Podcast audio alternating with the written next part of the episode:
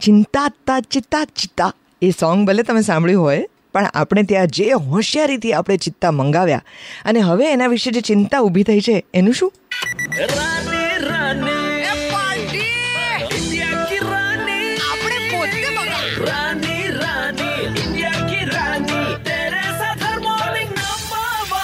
I am gonna take you back in time અને મારી લાઇબ્રેરીમાંથી હું તમને એ ઇન્ટરવ્યૂ સંભળાવવાની છું કે જ્યારે પહેલી વાર ભારતની અંદર આપણે ચિત્તા લાવવાના હતા, ત્યારે આપણે ઉલ્લાસ જોડે વાત કરેલી.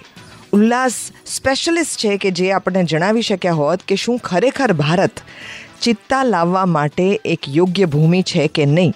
અહીંયા આપણે જેવી રીતે સિંહોનું અભયારણ્ય ઊભું કરી શક્યા અથવા તો ટાઈગર્સને પ્રિઝર્વ કરી શક્યા એવી રીતે ચિત્તા માટે અહીંયા જગ્યા છે કે નહીં?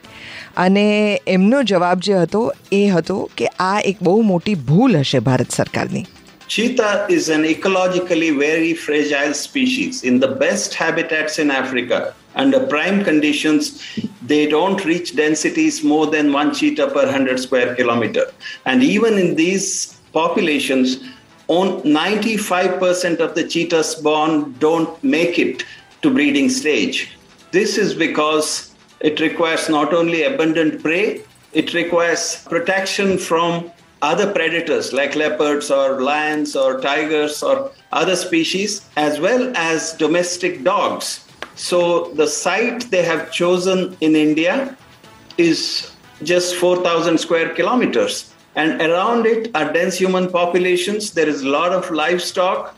Uh, so essentially, they they'll be. My guess is they're putting them into an enclosure and taking care of them artificially in some kind of a large zoo.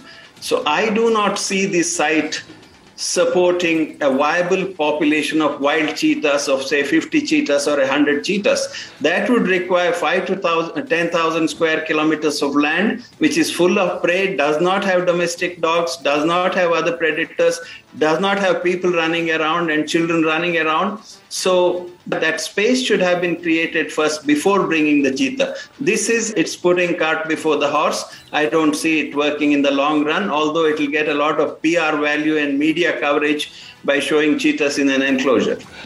ઉલ્લાસે જે વાત કરી હતી એ વાત જો આપણે ધ્યાનથી એ વખતે સાંભળી હોત સરકાર જો એ વાત સમજી હોત, તો અત્યારે આપણે જે બે ચિત્તા ઓલરેડી ગુમાવવા પડ્યા એ કદાચ ન ગુમાવવા પડ્યા હોત. દો અત્યારે કહેવાય છે એવું કે એમની તબિયત ખરાબ થઈ, પણ એમની તબિયત, આ બધા પ્રાણીઓની તબિયત જે છે એ એમના શિફ્ટિંગને કારણે, એમના રીલોકેશનને કારણે, એમના ટ્રાન્સલોકેશનને કારણે પણ જે અંદર આવતી હોય છે. એક સાડા ચાર વર્ષની માદા અને એક છ વર્ષનો મેલ આ બંને મૃત્યુ પામ્યા છે છેલ્લા એક મહિનાની અંદર અને આપણે આ બંને ચિત્તાને ભારતની અંદર લાવ્યા પછી ગુમાવ્યા છે. એક સ્પેસિફિક નંબર જ આપણે ભારતની અંદર લાવી શક્યા હતા આઉટસોર્સ કર્યા હતા આપણે આ ચિત્તા આપણા માટે. અને હવે એમાંથી બે ઓલરેડી ગુમાવી ચૂક્યા છીએ. આના વિશે વધુ વાત જે ઉલ્લાસ સાથે કરેલી તમને સંભળાવવાની છું હું Red F morning number one પર. જસ્ટ ફોર આવો ક્લેરિટી કે કેમ ના પાડવામાં આવી હતી કે આપણે અહીંયા ચિત્તા ન લાવવા જોઈએ ધો એની ગ્રેટ પીઆર વેલ્યુ બનશે. પણ ચિત્તા માટે કે ચિત્તાના પ્રજનન માટે કે એમના લાંબા સમયના અભયારણ્ય બનાવવા માટેના વિચાર માટે આ શિફ્ટ એકચ્યુઅલી વાયબલ હતું કે નહીં? Red F M morning number one હું છું દેવકી બજાતરો